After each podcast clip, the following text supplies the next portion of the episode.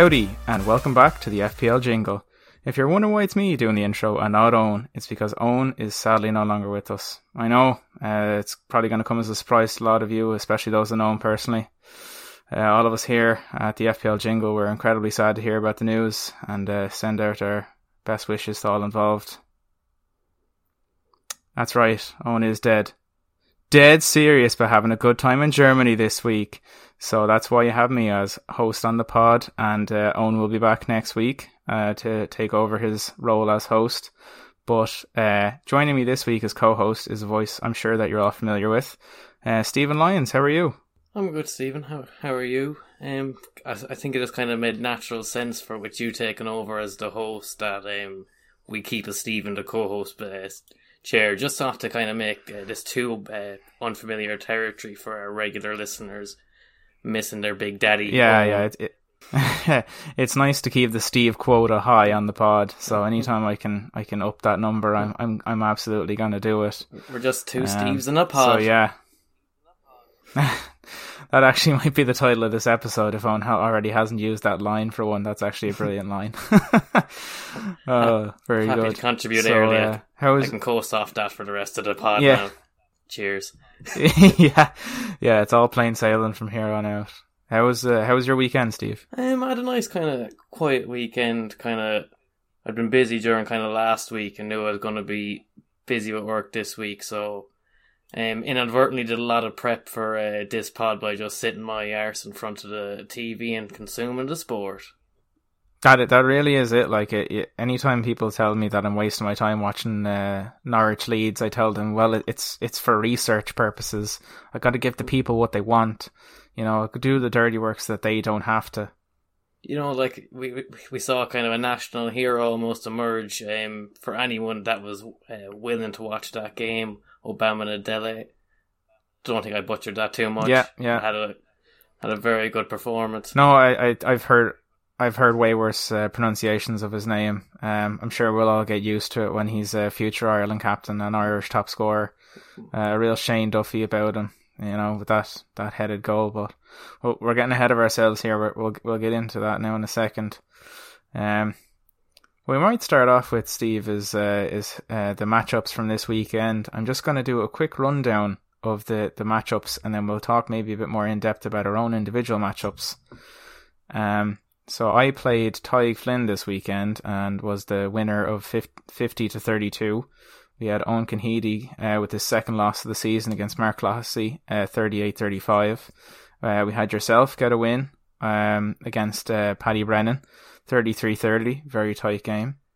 Uh, Connell uh, absolutely uh, demolished Thomas uh, this weekend with a score of 67 to 31. I think that was the highest score this week. Uh, I think it was pretty close. Uh, no, John was 55. By, by a distance. Yeah, it was, it was, a bit of a distance in the end. Uh, Mitch uh, getting a close win over Cathal Connolly, 33-29. Uh, Andy Harrington getting a win over his friend Owen Dillon, 37-25. Uh, John Scanlon, uh, consistently high scorer, getting another win, 55-31. Um, Deserves everything he gets. yeah, exactly. Uh, uh, Connor Skehan uh, with another win, uh, 33-24. He's built up a couple of wins, uh, I think now, maybe two or three on the bounce there.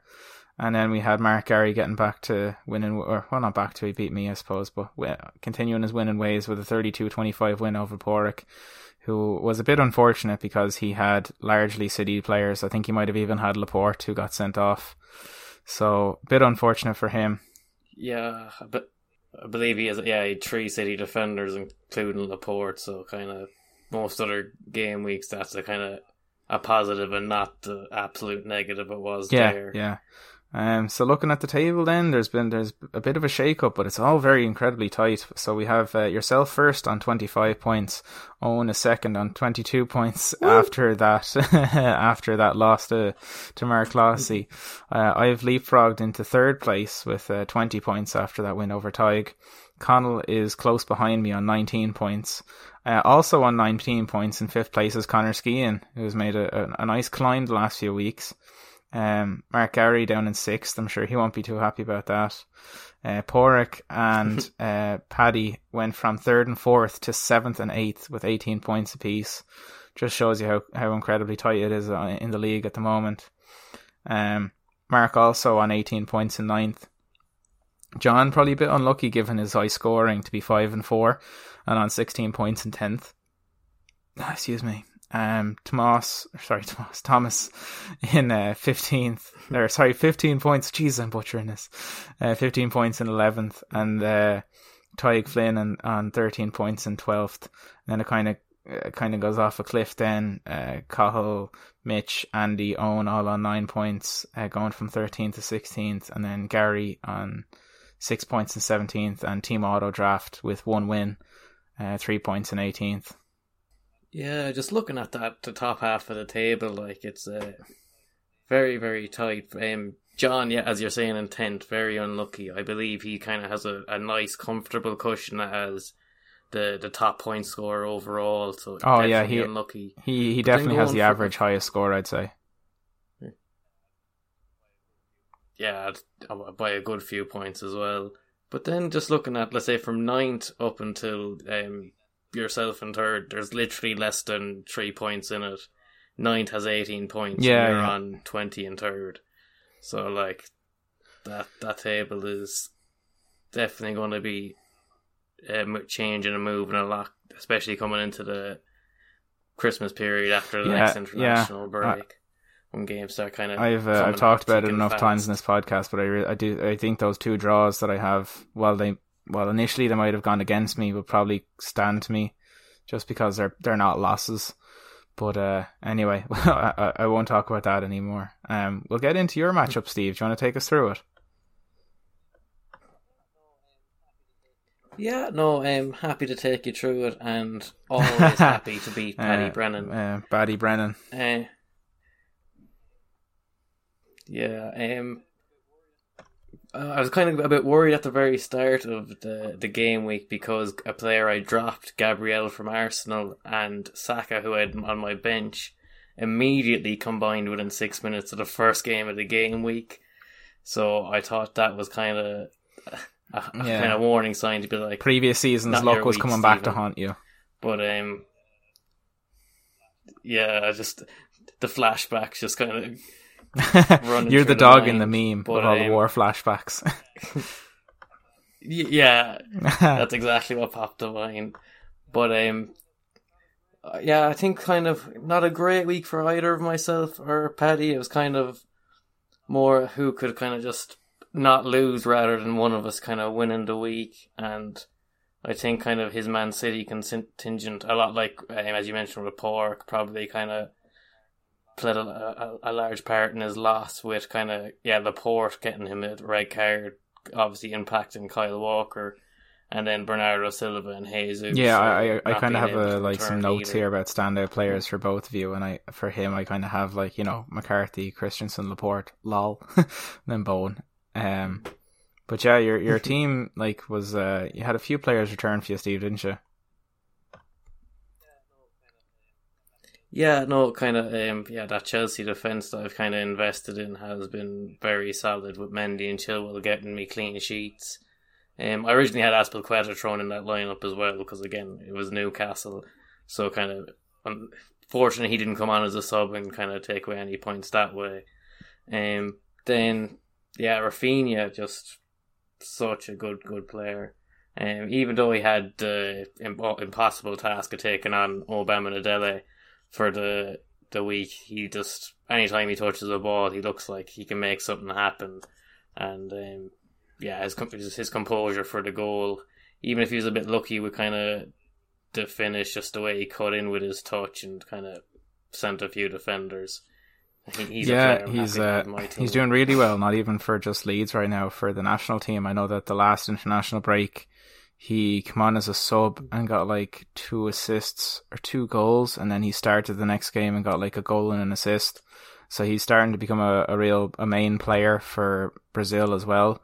So you can really tell that his his uh, his stock is on the rise there, but um, which is good. And like for that Leeds team, especially without um, Bamford uh, at the moment, they're going to need to rely on him even more heavily.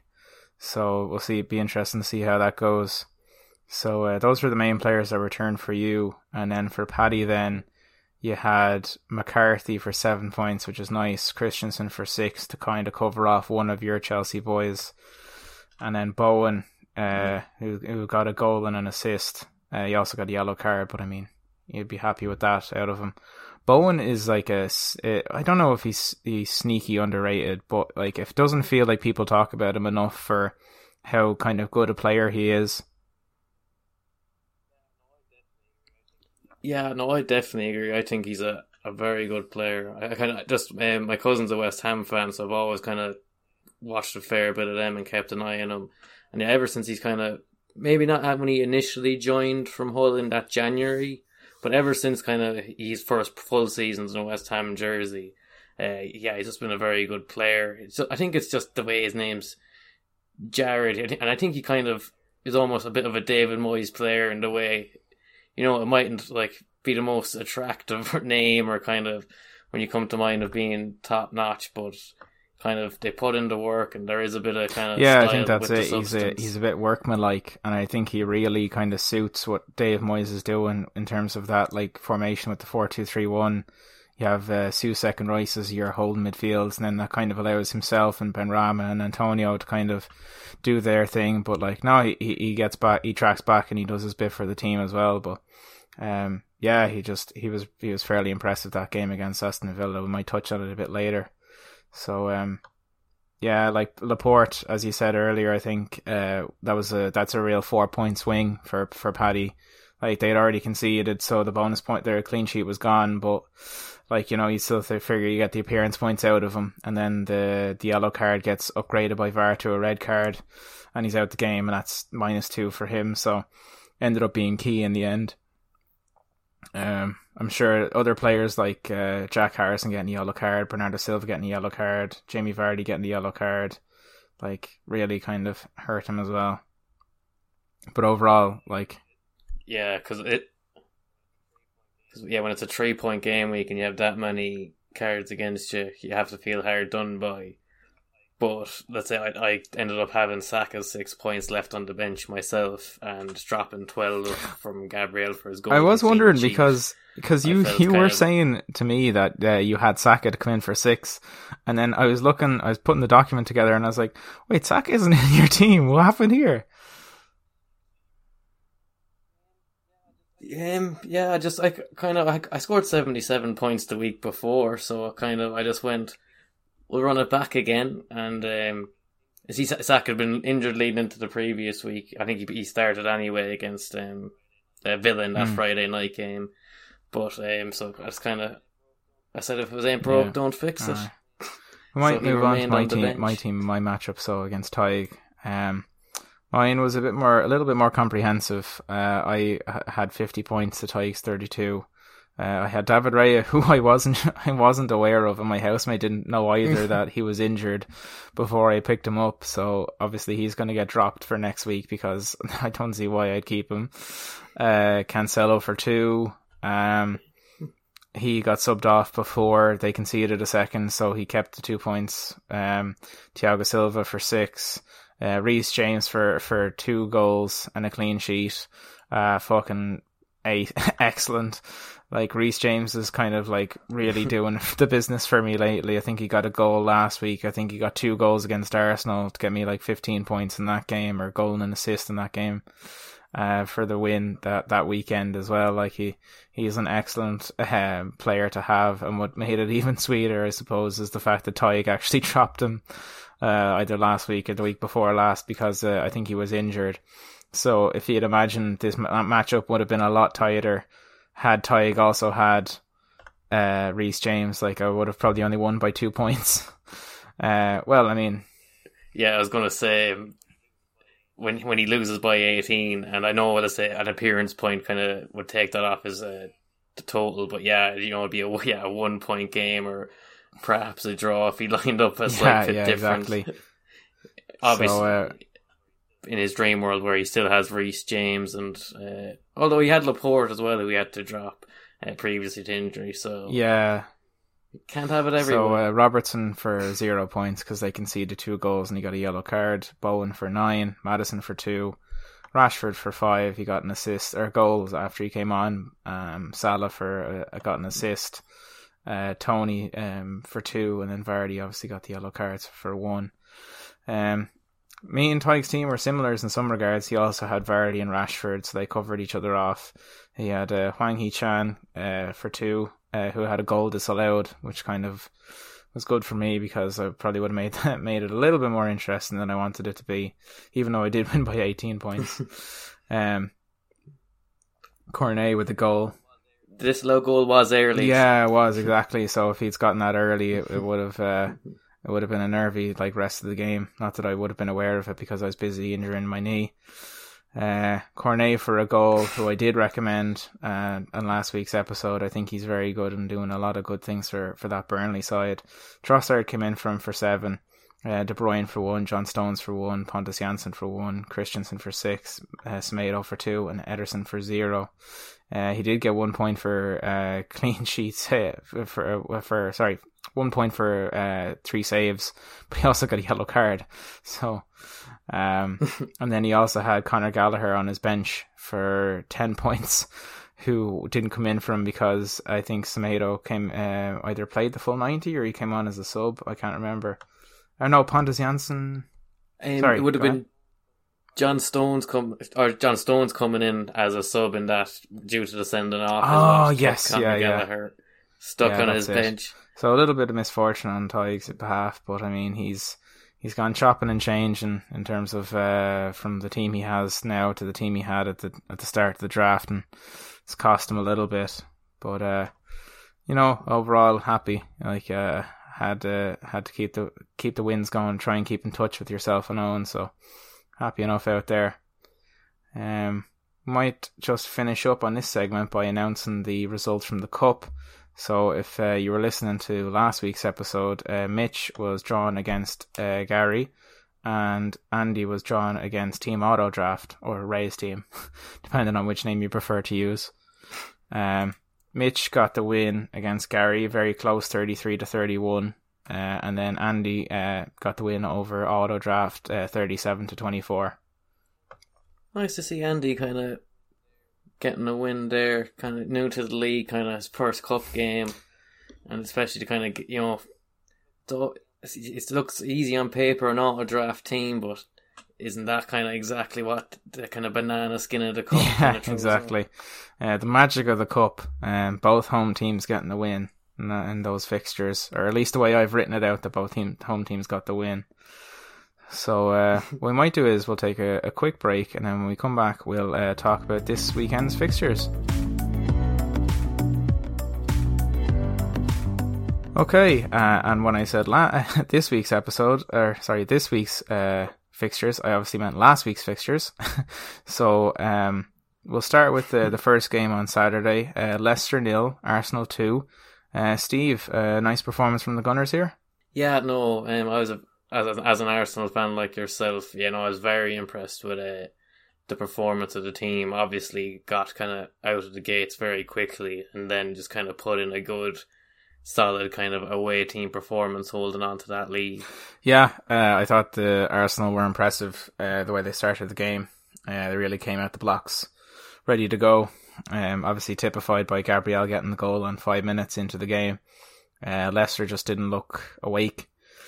Uh, Arsenal capitalised, and then uh, Maddison gets dispossessed in in the middle of the park, and Arsenal are able to to do a swift counter attack and and Smith Rowe finishes the move off well with a really nice finish. Uh, after 18 minutes, Leicester 2 0 down, chasing the game. Uh, Arsenal showing a lot of endeavour, um, a lot of uh, pressing, and it looks like that 4 4 2 kind of formation off the ball kind of suits it, suits them well. Yeah, no, it's definitely kind of nice to see kind of um, yeah the Arsenal team getting a bit more of a an identity and getting kind of used to each other because I, because we've um, dealt with like a lot of new faces coming into that starting lineup very well. They do look uh, gelled and cohesive, and I think yeah, kind of when we struggled to be a real um, pressing team in previous seasons, that um, we're looking a lot better in that regard. Um, uh, since the f- first international break in September, after kind of our three losses on the trot. Yeah, yeah, no, we've uh, having a consistent, a consistent back four. Um, bar the fact that Tavares has come in for Tierney the last couple of games, I think has been good. I think Gabriel has some ridiculous record of um not losing a game in however many games for Arsenal since he started.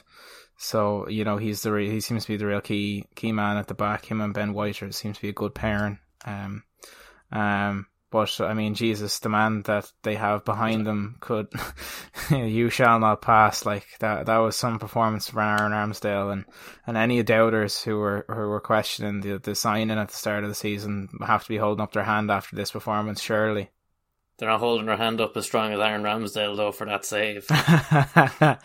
yeah, yeah. I mean, for those who haven't seen it, you have to go back and watch his uh, his save against uh, Maddison's free uh, free kick. It it looks like for all the world that it's in because he's got the sun uh, in his eyes. He's got a, a lot of ground to cover.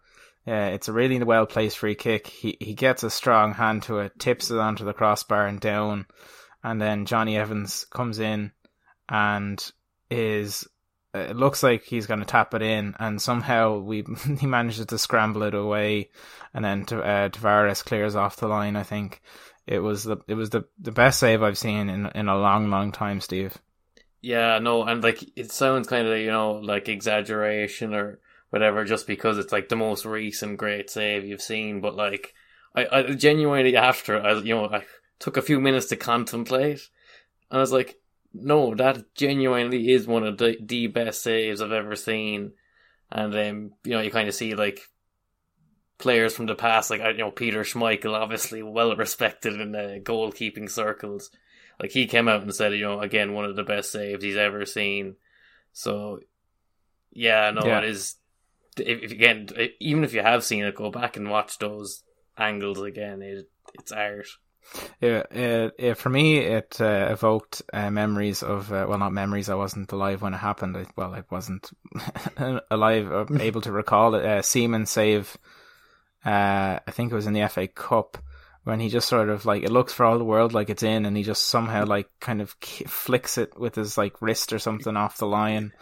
Uh, unbelievable stuff. Um, has to be said That's though, like, Leicester. Sorry, Steve.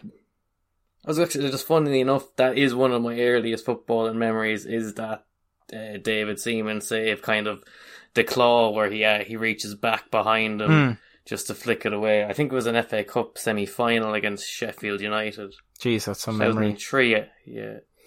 Um, yeah, so just to touch on Leicester for a second, then, because you know they were they were, they were in this game too.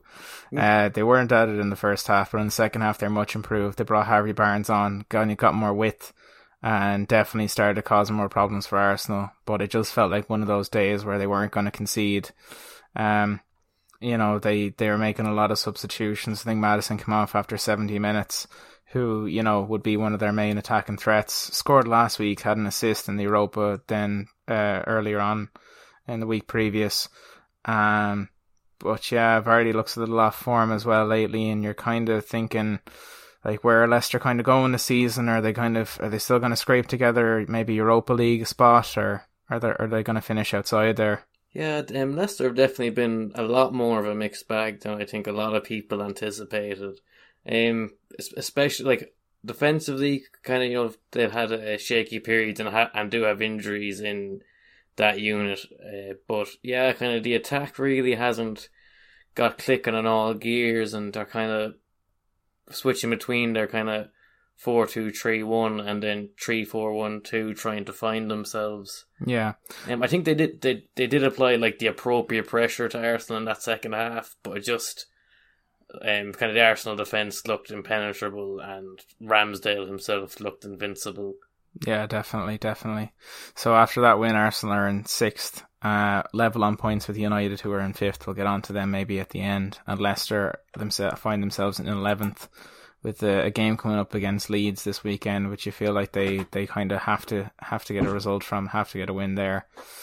Um, we'll move on to maybe talk about a couple of games quickly, and then kind of get get to one of the bigger games. Uh, so Burnley three, uh, Brentford one. A uh, nice win for Burnley against the Brentford side, who are maybe kind of coming back down to earth a bit after their amazing start to the season. Uh, Burnley, you know, had to kind of get a win here to try and stop the rot and kind of build something. Yeah, no. Um, in, in fairness to Brentford, I think kind of just even though Burnley haven't been in great form, I think one thing they are very good is if they take an early lead, it's very hard to kind of claw that back off them. Yeah, I I, that definitely. I think Brentford are aren't used to trying to break. well, not that they're not used to trying to break down a team like Burnley, but Burnley are a notoriously difficult team to break down. Um, so I just think they found it tough. Um, just looking at the stats for this game, they didn't really seem to have many goal scoring opportunities at all. Um, so you know they kind of clawed one back in the 79th, but you know the the result was always going to be Burnley's really. So Burnley after that win find themselves in 18th, Brentford then in 12th, who uh, have a, a decent fixture coming up against Newcastle. Um, Watford nil, Southampton one. I, I don't have any kind of out of all the talk we had about doing research and everything. I, I didn't see this game and I had no interest to go and watch the highlights. Uh, Che Adams with the goal and seemed like a fairly dull affair. Um, Southampton in 14th, Watford in 16th. I think the only kind of thing I have to say is is the new manager bounce gone already, Steve? I don't, I don't know. I think it's going to stay bouncing because they had a 5 0 loss, then they scored 5 and a win the next week. I think we're in for a dilly dilly dong good time with Watford. yeah, so uh, we'll, we'll have to see what goes on with Watford, but with all the manager changes they love to do, it probably we can probably say it won't be boring anyway. Um, now, one of the more interesting games this weekend, uh, Liverpool 2, Brighton 2. Um, I was watching this game and it was uh, it was brilliant to see. Like uh, it was it was it was a great game. Uh, Liverpool going two 0 up. Um, Henderson in the fourth minute with a Salah assist. Uh, Mane with the goal with an Oxlade-Chamberlain assist. And you're thinking, God, they're on to there's this is another potential five 0 hiding here. But uh, they kind of took their foot off the gas, really. Like uh, they kind of seemed that they could uh, kind of do something similar to what they did in the United game and kind of maybe coast. But um, Brighton uh, showed a lot of fight uh, to come back into this game. Uh, Mwepu with a, a, a lovely finish. Um, Chip and Alisson from outside the box, uh, who like maybe he, the sun got in his eyes a little bit, but I mean the position his position was just way off, and lovely finish from him uh, to get them uh, only one goal back going into the break, and then uh, Trossard then with a really nice finish to get them level. And honestly, after that, like they probably looked a little bit more side likely to snatch an, another a third goal. Um, but you know, and, and then Liverpool were, were making subs to try and bring on uh, fresh players to kind of maybe drive for a third goal as well. But their their their bench isn't as strong as their starting eleven and so it kind of finished two two, which is probably the fair result if you ask me. Um, did you get a look at this, Steve?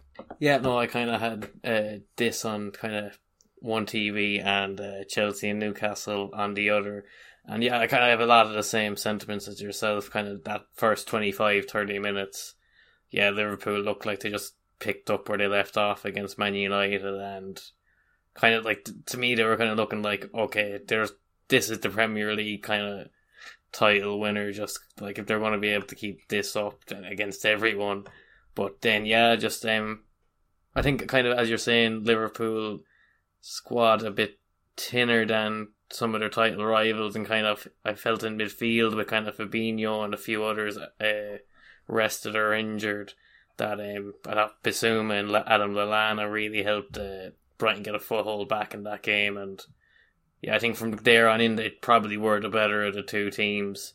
The uh, the Mwepu goal, great strike, but yeah, I think yeah Alisson's position and not the best, but taking nothing away from that goal, and then yeah, just some of uh, some of Brighton's interplay is absolutely um, brilliant. Like they they really are very good football inside, and it's kind of nice to see them kind of getting the goals their kind of style of play deserves they're kind of famously, you know, kind of the uh, team last year, but um, you know that wasn't just stats. You can see you, you, see that when watching them, they do create good chances. They do play good football, so it's it's nice to see them kind of um, in and amongst those European positions this year. And after a couple of tough tests, staying there.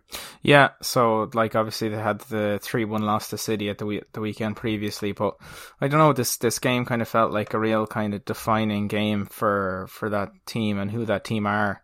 Um, that they were two 0 down away at Anfield and they were able to figure it out like on the fly. Like they kind of realized how Liverpool were playing and like through I suppose through Graham Potter like giving instructions to the players as well as the players being kind of maybe realizing it themselves and being able to execute it, uh, kind of figured out how they needed to attack to hurt Liverpool the most. Um, and in that second half, they just looked they just looked really impressive. Like Graham Potter is a what seem like seemingly getting a, a, brilliant manager. So I don't imagine him staying at Brighton for too much longer, especially if this form keeps up. But yeah, Brighton in eighth at the moment after that result and uh, going well. Uh, I, I do anticipate that their form will fall off. Uh, like I, I don't know if they'll be able to keep sustain this, but you know I think if they're they're looking at probably a mid table finish uh, at at the at the very least I'd say right now. Uh, Liverpool will be disappointed that they've dropped points, especially at home against a team like Brighton. I know I just complimented Brighton a lot there, but you know Liverpool would be expecting to win this game. So in terms of how that affects their title race, we'll we'll have to wait and see. Um, you mentioned the, the Newcastle Chelsea game there earlier earlier, so we might just touch on it here. Chelsea three, Newcastle nil. Uh, Newcastle obviously still in the search for a manager, so they have a, still have their, their caretaker manager here, but Chelsea kind of figured it out in the second half. Uh, James got two goals, and uh, Jorginho got a penalty. And uh, after the game, Thomas Tuchel was asked about uh, James, and he says he kicks the ball like a horse. Uh, uh, translate. oh, I hundred. I think that's the perfect metaphor because kind of he just strikes through the ball, and he just has that powerful kind of leg like a horse galloping. he, are, are, we saying he's basically he's Mason Greenwood and he kicks the ball really hard? Uh, I think there's. I think it's a. They, they both have a bit of nuance to it. You know, there is aim and accuracy to it. They're not kind of like you know your Thomas Partey uh, firing from anywhere and seeing if it's top bins or outside of the stadium. Yeah, yeah. Um, the only other thing to note, I think, maybe is that you know against some of the the, the better sides, Chelsea without Lukaku and Werner might struggle a little bit more up top. It doesn't seem like uh, um, Havertz or uh, Ziyech, who's been brought in lately, uh, although I think he scored um, in the Champions League this week, um, are are are kind of doing it. So, um, but you know they're they're getting the wins that they have to get, and uh, Newcastle away isn't always the easiest fixture. Um, like uh, you know, we'll have to see now what what Newcastle do because you, do, you feel like they kind of have to get someone in soon enough just to try and um, stop the rot and, and get momentum going because they are in 19th after this fixture. Uh, I know that they're looking at uh, a, a, either two two candidates, uh, uh Unai Emery or uh, Eddie Howe. I think em- Emery is the preferred candidate, but they obviously have to uh, work out a deal with Villarreal because I think his contract still runs till 2023. So I think the rumor is about six million uh, pounds to pay off that. So we'll, we'll wait and see there. But um, obviously, brighter days ahead. Newcastle just have to make sure they keep themselves in the Premier League to see them. Um, yeah, that, I think that's one thing with the manager is kind of you want to to get someone in a bit before Christmas, and I, I, I imagine kind of again why um, Emery be the favourite is that kind of European pedigree and a, a bit more ability to attract uh, players, um, with the, with a kind of eye on the the long term and really improving the squad rather than just kind of bunkering down for the season trying to stay up. Yeah, yeah. So uh, one of the other uh, Saturday three o'clocks uh, that threw up a surprise: uh, Man City nil, Crystal Palace two. Uh, Wilfried Zaha and Conor Gallagher with the goals. Um, I think that's the most straightforward result of the weekend, to be honest. Like, Crystal Palace love it against Man City. They always give them a tough time. They really do. It's it's, it's a football cliche. Yeah, they, they love it at the Etihad. Uh, maybe even more so than Man City. But uh, just yeah, your mind think, thinks back to Andros Townsend. Uh, I think it was a goal of the season strike against uh, against City there. Yeah. Um, yeah, Laporte um, got himself sent off as well in uh, extra time in the first half for dragging down Zaha with what was deemed a, clear and goal scoring opportunity. Um, didn't help things, and uh, yeah, eventually they, they Conor Gallagher caught them on the counter. Then at the end of the game, trying to kind of seal it for them. Um, uh, Palace doing really well. Um, City will be disappointed, obviously, at this result. Um, but you know, Vieira is doing pretty well with that Palace side, thirteenth after this result. Yeah, no, he's been I've, like obviously as an Arsenal fan, you want to see kind of Patrick Vieira do well, but I've yeah, I've been really impressed with Palace in a kind of in a very short period of time with mainly signing young players. Like they're they've really gotten like a good identity as a team in terms of their progressive play, and uh, kind of they become very solid at playing out from the back when kind of that wouldn't have been the thing with your likes of Gary Cahill and Martin Kelly. Yeah. And uh, Mamadou Sakho. They've uh, he's done well to establish an identity with that team so early on. So um, yeah, it'd be nice to see them kick on and how they continue to perform for the rest of the season. Uh, just gonna just to cut through uh, a few of these games because uh, I am conscious of time, and we might might want to get to the, the main talking point just to just for just for all the all the the the, the news. Um, but anyway, uh, Leeds two, Norwich one. Uh, Leeds finally getting a win uh, against a poor Norwich side, but Norwich didn't make it easy for them. They uh, they got a goal through uh, Omobada Omobama Diele God, you're you're you're right. that name is not as easy to pronounce as you make it sound, Steve. But um, yeah, Leeds look they're in seventeenth. Uh, they needed this win to try and keep their head above water and continue to stay in the league. So we'll see how they kick on. Norwich are continuing their performance of potentially being one of the worst teams in the Premier League uh, ever.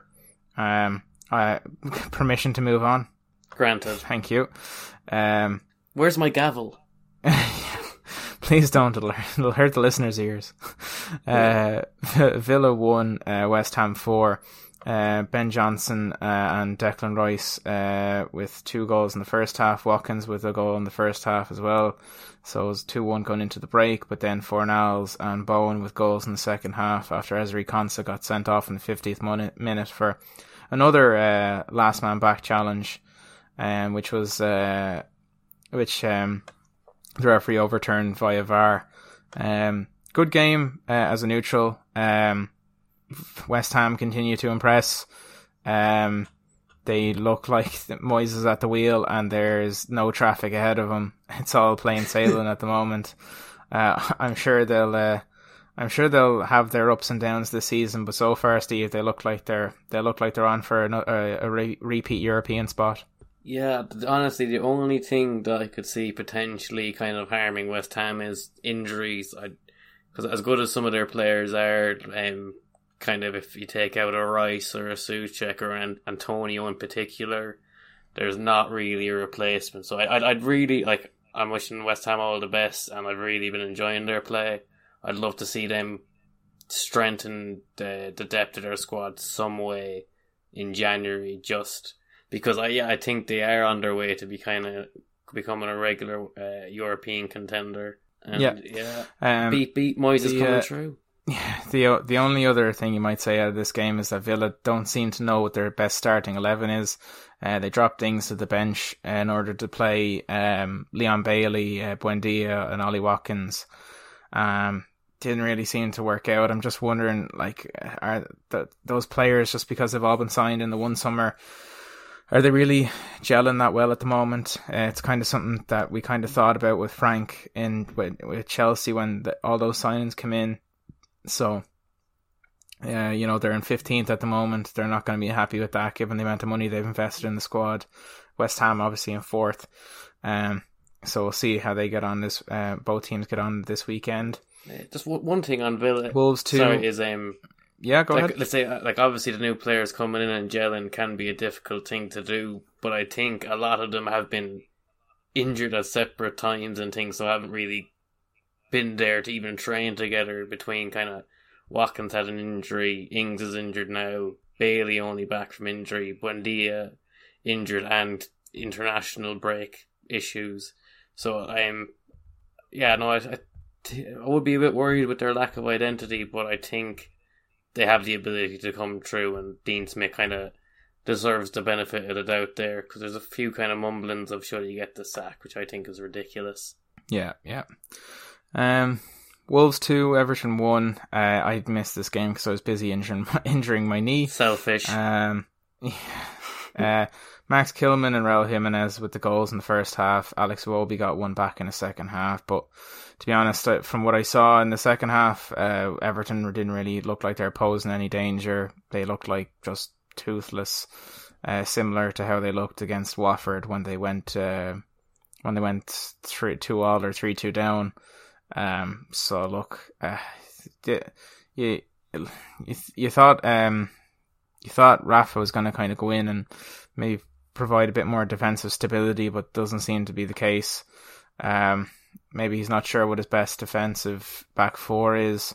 Uh, but uh, look, at Everton need to get it figured out. They sit in tenth at the moment. Wolves finish at seventh uh, after this game, so be interesting to see how both sides continue. Wolves um, are starting to get the results that their style of play uh, uh, vindicated, uh, validated at the start of the season when they just weren't getting the goals. Um, I think they've looked almost probably better since they've dropped Adama Traore. Uh, not saying that he isn't a good player, but he just doesn't seem to have an end product whenever he's he's finished running past every single man in the field. Yeah, I agree there. Yeah, again, like he's a great watch, but yeah, I think you, always find that he just the, the returns aren't there. And I think kind of Hwang Hee Chan, who's come in from, has kind of has Nuno sitting at home, uh, looking for a job. Seeing Jimenez and him being like, "That's the top class striker with a South Korean partner." I thought I was getting uh, at, in his previous uh, job. And but, uh, I think that's actually a perfect segue to uh, to move on to our main game for this week, which was uh, the Sacco or El Sacico or the Battle of the Banters, um, which was um, Spurs nil, uh, United three. Uh, United doing just enough to uh, justify Ollie's existence um, but not enough to win trophies. And the way that, it, the, I was reading an article in the Irish Times, and the way that they symbolized it was the uh, the team as a whole is not good enough to actually win anything, but the individuals themselves are too good to lose. So they'll they'll live in this kind of limbo where they do just enough to justify Ollie staying in the job, but never enough to justify them deserving to win anything, any sort of trophies which I thought was a brilliant way of of uh, of putting it. Um, like they had a they had some really nice goals in this game. In fairness, Bruno with a pinpoint pass to uh, Ronaldo, who had a brilliant finish uh, on the volley uh, past um, Hugo Lloris in the first half. Then him and Cavani linked up really well for uh, Cavani's goal in the second half, and then Rashford just kind of icing on the cake.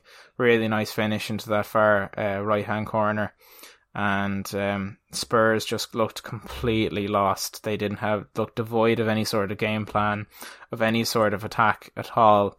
Uh, they didn't even have a shot on target, um, which was just just terrible to watch from their point of view. But it worked out for them in the end, wouldn't you say? Yeah, no, I, I definitely agree. Their Spurs were very lethargic, but um, they just had the best 3 0 loss of uh, their definite uh, probably last 10, 20 years, and United probably with their worst three 0 win, um, for the kind of repercussions of what's uh, come from the result. But um, just going back to um, what you read in the Irish Times, yeah, I think that's um, I hadn't heard that, and I think that's a very uh, apt description of it. Yeah, they're kind of in uh, purgatory, kind of stuck in that limbo between having yeah, I would say a world class squad, but not then being a good team due to the lack of coaching and identity. Yeah, well, this is the thing. Like, uh, even after Ollie's time does eventually come to an end at United, like fans will still regard him as the best manager of the post Ferguson era.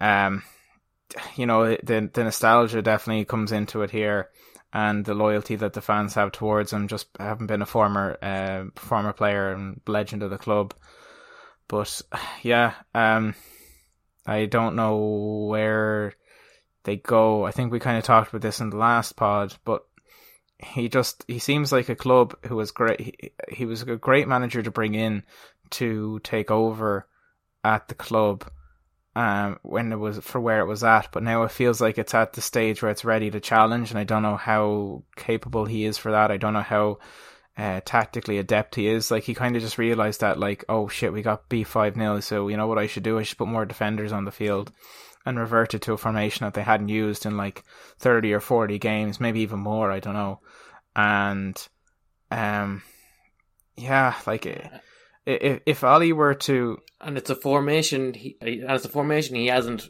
built the squad for. Like their signings for the past two three years have not been in any way, shape, or form towards this formation. If anything, it's the opposite because they've been signing, you know, wingers like Sancho and you've Rashford and Greenwood coming in, and there's this a, a backlog of attackers trying to get the two striker spots behind ahead of Bruno. Yeah, and like the other point that I have, uh, maybe to finish on United on this, is that if if Ollie was to leave the United job um, at the end of the season, like where is there gonna is he gonna be in high demand? Are there gonna be a lot of clubs looking for him? Like, you know, like Conte left Inter, and we'll go on to him now in a second.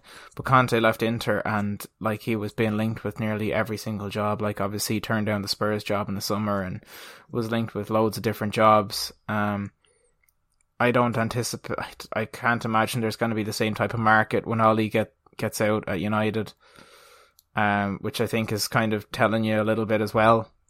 You know. I actually I remember um making the point when he signed his new contract in the summer, kind of similar to what you're saying, is if he left the job. He, he, they had a, his deal still ran through this season, so why not just sit and watch and see how he does with the squad, and then if he does well, you can sign him to a new deal because he's not going to jump ship because of his United loyalties, and then if he isn't good enough, you walk away scot free. Whereas now they're going to be on the hook for probably twenty million to come from it. Maybe not that much, but they're going to be on the line for millions to end his deal. Ah, yeah. There's there'll be a severance package if if it if it does come to that, and like you know he'll absolutely be entitled to that money just because like that's how football works. Um, but could it felt it feels like kind of coulda, shoulda, woulda, and you know Spurs. Uh, I think they realized early on that the Nuno, uh, not experiment. It's uh, it felt like he was a caretaker manager, even though he was the full time manager. It felt like they were he was only ever a transitional or kind of holdover figure. You know, he know he knew himself he was the fifth or sixth choice for this job, and after three months, uh, with Spurs sitting in ninth after this loss, they decided enough was enough, and they um, parted ways. And almost immediately uh, were able to sign Antonio Conte, who has been confirmed as the Spurs manager now and will lead them out um, for their game this weekend. Um, uh, brilliant signing. Uh, I think like he's he's just a serial winner. Uh, like any club he's gone to, he's won the league. So it'll just be interesting to see now um, how Spurs spurs it up. uh, like you know, they they even announced uh, his uh, the, his uh, his reveal on Twitter wrong, so they're already off to a fantastic start. Um, but no, he's he's gonna he's gonna turn that team around and um get them playing uh, a more competitive uh, style of football, um, which is what they need. Um, how much they're gonna how much that squad is gonna change over the next uh, season and a half because I think it's an eighteen month contract he's on will be interesting to see um, how much uh, funds he's given, who he brings in, and who he brings out, maybe almost as important. But um, I think now that you've got Klopp at Liverpool, Pep at United, uh, not United, Pep at City, apologies, um, Tuchel at Chelsea, and Conte at Spurs, those are four world class managers. Um, and I, it's only a, it's only a matter of time before we're at, we're we're looking at Spurs compete. It's just a matter of when, really. Yeah, it is kind of a case of what happens when a winning force meets a an unstoppable loser.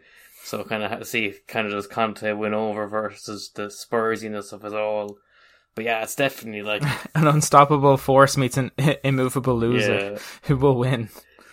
But yeah, no, it's like I think even if you were to take like your choice of managers in jobs and um, at the moment, like there's yeah, not really any too many you'd be looking at ahead of um Conte and kind of again he's gone into situations maybe not as quite as bleak looking as Spurs right now.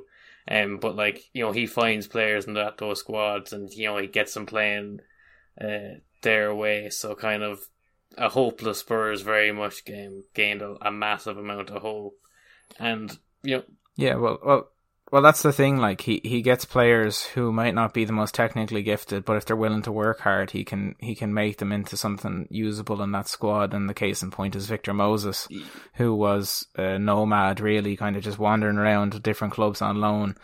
Uh, Conte comes into Chelsea, adapts to the three five two, and turns uh, Victor Moses into one of the best right wing backs in the world.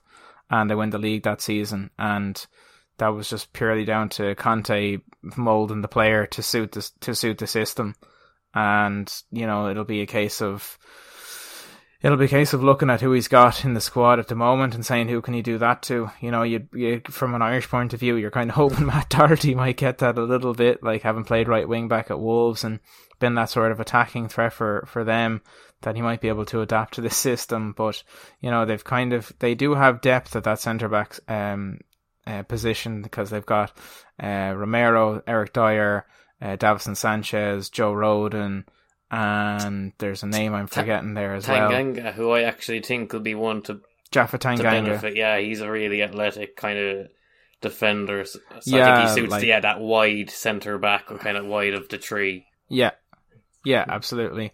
And then, you know, you've got uh, the likes of uh, Højbjerg in midfield who um, showed for Denmark that he can kind of be that uh, be that uh, link player between the, uh, the the back four and the attacking players.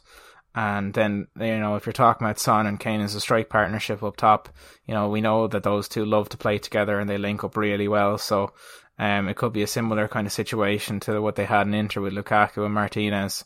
So, um, yeah, like it, it can, it can work. It can definitely work. Um, so it'll just be interesting to see how, how fast the, that he can adapt the team to the style of play that he wants and get the mentality inside and, and really just kind of maybe get a bit more confidence into the lads. Like it just seemed like they had no respect for, for Nuno. They kind of, everyone knew that he was kind of like not the first choice or even the second choice or the third choice.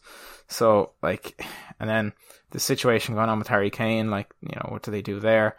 But um, it's very interesting times at, at Spurs now, so it'll be interesting to see what happens. Yeah, and I think kind of signing a manager like Conte is, you know, Harry Kane, you know, was being quoted as a 150 million pound striker. By bringing in Conte, you've probably got yourself Harry Kane for like another year and a half because he's going to want to work under him and give him a, a chance and see what he develops because he is a Spurs lad. So I think kind of a statement of intent like bringing in Conte, you know, is definitely probably going to turn Kane's eyes away from the door and kind of he, if he starts trying again because he is just not wanted to be there um, so far this season. Yeah, He- no, he, he hasn't wanted to be he- there. And it's kind of feels like I, I- I was listening to the Tifo podcast again, but it was they raised a really good point where it was almost he kind of feels like Rooney. Like Kane is a player who is played every week. He's their best attacking midfielder as well as their best striker. He never gets a break for England. He's just I feel like he's just burnt out. I feel like he just needs a fresh start somewhere. And even if Conte does come in, yeah, I, now Conte can come in and maybe give him that fresh start that he needed. I think he knew looking at Nuno that they weren't going to be the level that he wanted to be at. He wants to be challenging for titles, like he said it himself. Personal accolades are great, but what he really wants is is, is trophies. Um, but um, you know, Conte has said that if a player isn't willing to work, then like it'd be better off that they're that they're killed as opposed to sold to another manager who can't get it, who won't get anything out of him either. But you know, um, if if he's able to get Kane back going, that's great. Uh, I still anticipate that uh, Kane uh, will probably look to maybe get a move somewhere in the future. But uh, look, that's I think that's way further down the line. I think um, at the moment now Spurs are taking a week by week. Yeah, and I think um, the international break's coming at a very good time for them because I th- yeah, I think after this set of fixtures, uh, coming up, yeah, it's an international break, and actually a lot of that Spurs squad won't, be going away. Obviously, key players like Son and Kane and Højbjerg, Lloris will be, but you're going to get to work with your likes of uh, Tanganga, your Emerson Royal. I don't believe Reguilón's a, a Spanish international, so there's um so there's a lot of players are still going to be left around that Spurs training ground. So at least kind of Conte will get a very good uh, chance to look at kind of some of the can he find a diamond in that rough of kind of the lesser players in the squad, and also just kind of get a, a couple of weeks without having to look at a, a, fixture and just kind of get a lot of the squad um, up and running with his kind of way of playing and what he's going to be demanding of them. Yeah, yeah, exactly. So look, that that was those were uh, last weekend's fixtures, and uh, we might just take a break now. When we come back, we'll be looking at the weekend's fixtures uh, coming up next. Okay, so now look, uh, looking at uh, this weekend's fixtures, I'll I'll read them out here, and then we'll go into them a bit more in depth. Uh, so Friday night football, we have uh, Southampton Villa. Uh, then probably one of the biggest games of the week is the uh, Saturday kickoff. sorry, Saturday lunchtime kickoff. United against City. then we have Chelsea against Burnley. Palace against Wolves. Brentford against Norwich. And then the Saturday night game is the Brighton Newcastle game. A few games on Sunday uh, at two o'clock. We have Everton Spurs, uh, Leeds United, Leicester City, Arsenal against Watford, and then we we finish out with uh, a nice, tasty fixture of West Ham against Liverpool at half four on Sunday. So, looking at those fixtures, fantasy wise, Steve, what are you seeing here? See a lot of kind of um, favourable matchups in kind of not favourable, but yeah, appealing options in the three o'clock kickoffs there, with Chelsea at home to Burnley, and then also kind of Brentford against Norwich is one where you think where Brentford have shown themselves to be good and coming off a, a tough loss uh, to Burnley, they'll be looking to kind of right themselves. Um, but I think he has a very good slate of fixtures. Just a lot of games as a neutral fan where you'd be definitely happy to tune in. Yeah, I feel like it's a it's a good it's a good slate of fixtures um for um clean sheets and all, but it's got the right amount of kind of 50-50 games as well as you have um you have your Chelsea Burnley, you have your Arsenal Watford and maybe even your Brighton Newcastle in terms of like clean sheets. But then there's kind of like your Crystal Palace Wolves and uh, Leicester Leeds, where you're kind of like, oh, not really too 100% sure which way those ones could go. Um, like I think if you have your Chelsea defenders, absolutely start them. Uh, Arsenal defenders, absolutely start them. I think Brentford are probably, uh, yeah, I, w- I would be maybe picking up a Brentford defender for that Norwich team away from home. Um, I know that they scored last weekend, but that was kind of off a, a they didn't really have that much going forward. It was from a centre back from a corner, so I wouldn't really take that as a sign that their their attack is is is back to uh, goal scoring. Um, and then Brighton against Newcastle, like I Brighton Newcastle still have a caretaker manager. Brighton playing really well and do play that back three. You'd nearly you'd be thinking maybe a Brighton clean sheet there. Yeah, no, I just I think like not only are like you know Newcastle not great at the minute, and again lacking an identity under a caretaker manager. Just Brighton dominate the ball so much, um, that like there's going to be very limited opportunities for Newcastle to do anything. So yeah, I think they're going to be under very little pressure and uh, a clean sheet, probably imminent bar, maybe a, a set piece. Yeah, for me, uh, just looking at that, the only thing I could see is maybe a, it feels like a game Callum Wilson pops up with a goal in. But yeah, it's a it's a, it's an interesting one to say the very least. Anyway, um, a game that I think could be uh, interesting in terms of like maybe one to watch is is Palace against Wolves. Uh, both sides kind of playing attacking football, and uh, you know if if you've got Jimenez or Zaha or uh, Benteke or Hwang Hee-chan, like you're kind of like thinking uh, there there's a good opportunity for them to return here. Um, uh, Leeds, Leicester, again, another interesting fixture. Like both sides, kind of known more so for their attack and play. Like, um, you'll have your Raphinhas, Rodrigo, and Dan James, uh, Jack Harrison for for Leeds, and then you kind of have your Iheanacho, Vardy, Maddison. I'd say Harvey Barnes probably get a, a run out. He just played pretty well against Arsenal in that second half. Um, so like you know, it could be a very attacking game again. I don't know if I anticipate a clean sheet, clean sheets here. Tough one to call. Um, yeah, I'd be very surprised think, if there's a if that's kind of if there's not a, at least a lot of chances between Leeds and Leicester because yeah, both love to attack and neither have really shown any defensive solidity this season. Yeah. Uh, West Ham Liverpool interesting game. Obviously Liverpool in second, West Ham in fourth. Uh, although Liverpool last season did get the win at West Ham, uh, the West Ham Stadium. Uh, Salah with a pretty nice goal from what I remember as well. Um, you like both sides are gonna are gonna go at it. I think. Like I, I feel like West Ham are, are yeah, I, I feel like they, they feel like they can kind of have a go at these teams. Like they weren't afraid again. They didn't show any fear against Spurs. I know it was Spurs, but you know, like uh, I I don't think they'll be afraid to have a go against Liverpool. And um, Liverpool after that draw against Brighton will be looking to definitely get a win here. I think.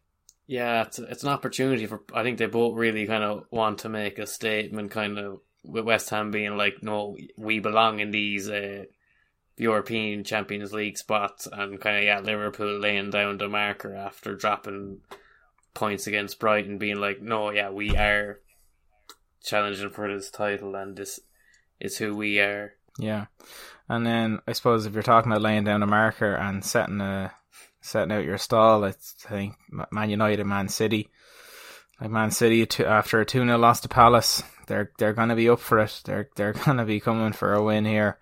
Um I I would anticipate bar see this is the these are the kind of games Solskjaer uh, tends to do well in or did well in because they would set up to be like a four like a four five one counter attack type team and I don't know if that's the way they'll set up. Maybe it will. Like they seem to, they're playing the back three again in the in the Champions League midweek. So is it a formation he's going to stick with again? Probably try and frustrate City and see if they are unable to break them down. But yeah, yeah like that, I and I'd say I anticipate a City win there. Yeah, there's there's a lot of permutations that can come out of that game. It should obviously be kind of entertaining um, a game regardless. But yeah, it's kind of like, oh, if United have success, is it yeah? Is it again because the opponents give them the game plan to counter attack, but when they're expected yeah. to kind of impose themselves on a team, they look clueless. And yeah, again, if they get a positive result, Ollie's not going anywhere. And again, I think yeah. like I think secretly would City mind too much if kind of if they drop the three points, but in the long term, uh, Pep is going to be seeing Ollie in the in the excuse me opposition dugout. Maybe. yeah, exactly, exactly. Um, uh, two games we haven't touched on, I suppose. Just looking at it here, Southampton Villa. I think it's 14th against 15th. There, it'd be interesting to see how Villa come out after that 4-1 loss to West Ham. Like they need to, they need to find their identity and, and start getting back to winning ways. And uh, Everton against Spurs, uh, probably not the not the worst fixture for Conte to kind of uh, start his Spurs reign against an Everton side who are kind of struggling to keep clean sheets and and really kind of score goals as well. They have Richarlison back, which is great, but having I don't feel like he's the, the main focal point. It feels like Calvert Lewin is a much better target man or, or, or number nine and, and Richarlison does well playing in behind him or on the on the wing. So um, it'll be interesting to see how that game goes, definitely. Yeah, I think Benitez is probably like Everton very like before they or sorry Spurs before they got Conte are in a very much Everton situation where the new managers come in actually had a good start in the early weeks, but kind of since then things have been deteriorating, results not looking great. And um, yeah, I'd agree as well. Richarlison is a a very good player, but um, yeah, he's not a main striker. He's very much a second striker to play off a, a Calvert Lewin type. He needs his um, a, a partner. Yeah, yeah, exactly, exactly. But so it, we might um that kind of that kind of segues us nicely into the our, our FPL matchups for for this weekend. So I might run down the fixtures and then we'll talk about our teams more in depth about who we might look to pick up and that sort of thing. So uh, I'm playing uh, Gary Fowley this week. Uh, Mark Clossy is playing John Scanlon. Uh, Mark Gary is playing Mitchell. Uh, Owen Dillon is playing Cathal Connolly. Uh, Tadhg Flynn is playing Porrick. Uh, Thomas is playing Eoin. Go, go, Thomas, go. Connell is playing Connor Skiing. Go, Connor, go. Actually, they're on level on points, so I don't. Really, a draw, draw.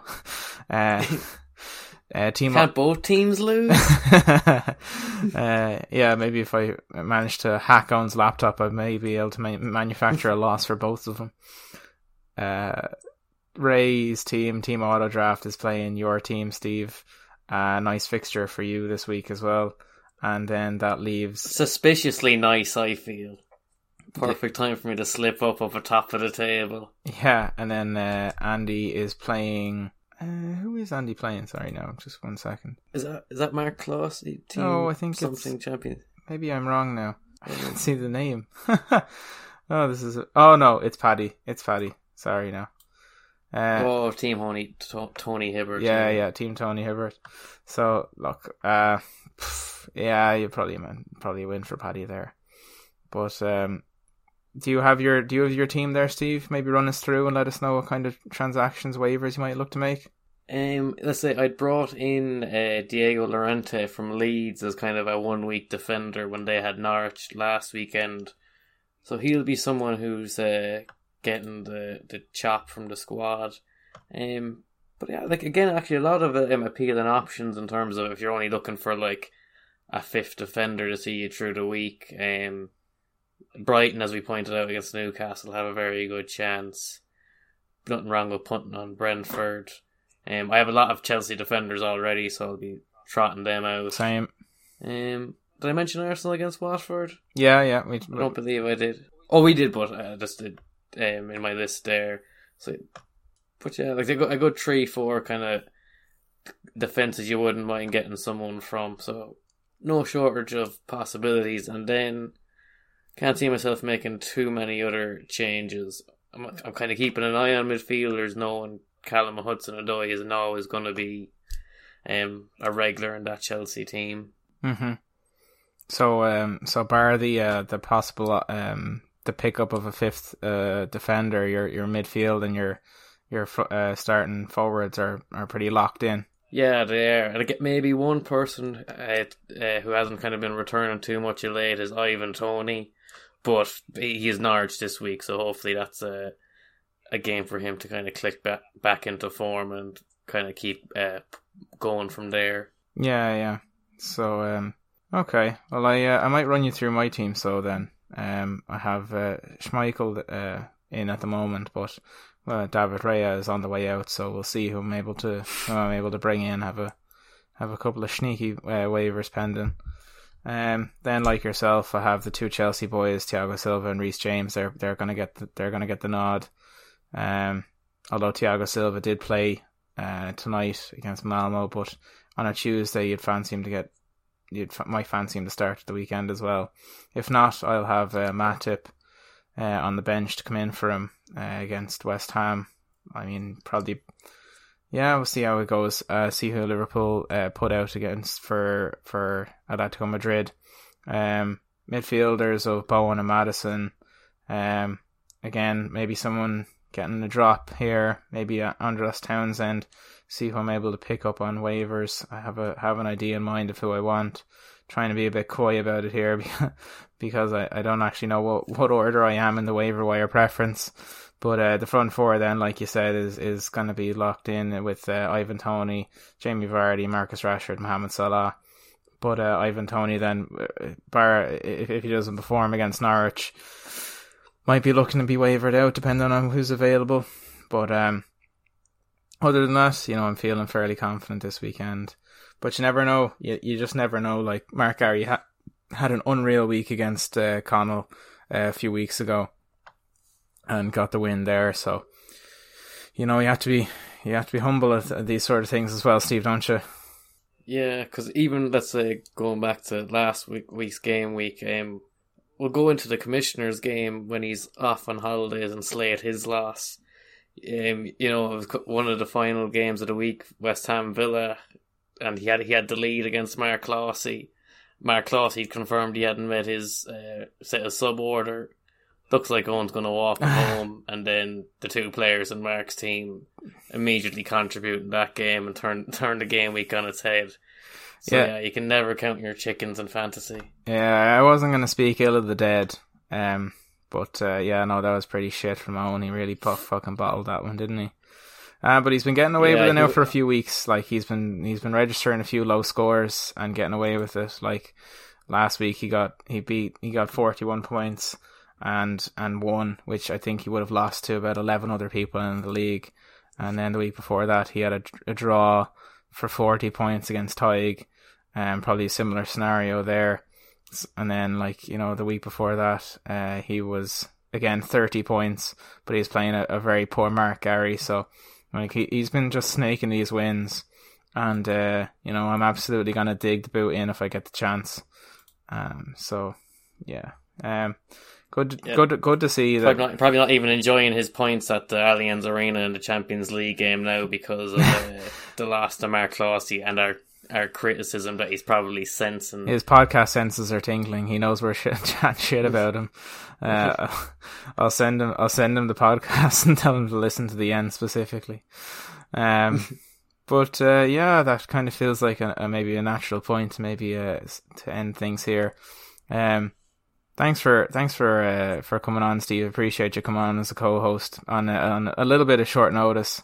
Oh, no, I'm always happy to come on and uh, again, yeah, no, even if it's co-host, guest, just call in. Uh, yeah, start doing call-ins on the pod. I'll uh, I'll definitely be making another appearance. Oh, I'm sure you will. Uh, but uh, it might, you know, depending on how things go now, how well this podcast does, it could be could be permanent co-host. Maybe. Well, we'll see. Not gonna rule anything out. Will the commissioner ever return? yeah, which uh, for for uh, to uh, make a reference to uh, NFL um, with uh, with um, the Jets uh, backup quarterback uh, White throwing for 400 yards and, and three I think was it three or four touchdowns. They asked the head coach uh, would he be starting, and he said, "Well, we'll see what happens. We'll see what happens." um, but uh, no, it's been it's been great having you on, Steve, and uh, really appreciate that. And um, I'm pretty sh- uh, also want to take a, a second here just thank everyone for listening. Um, appreciate everyone taking the time for this kind of small little venture that we're doing here, but uh, we're really enjoying doing it. So we really hope you're enjoying listening to it, and um, hope you'll stick with us because uh, hopefully we'll better good things to come down the line. So uh, I'll stop rambling now, and uh, we'll we'll sign it off here. Thank you very much for listening, everyone. Goodbye. We've been two Steves on the pod.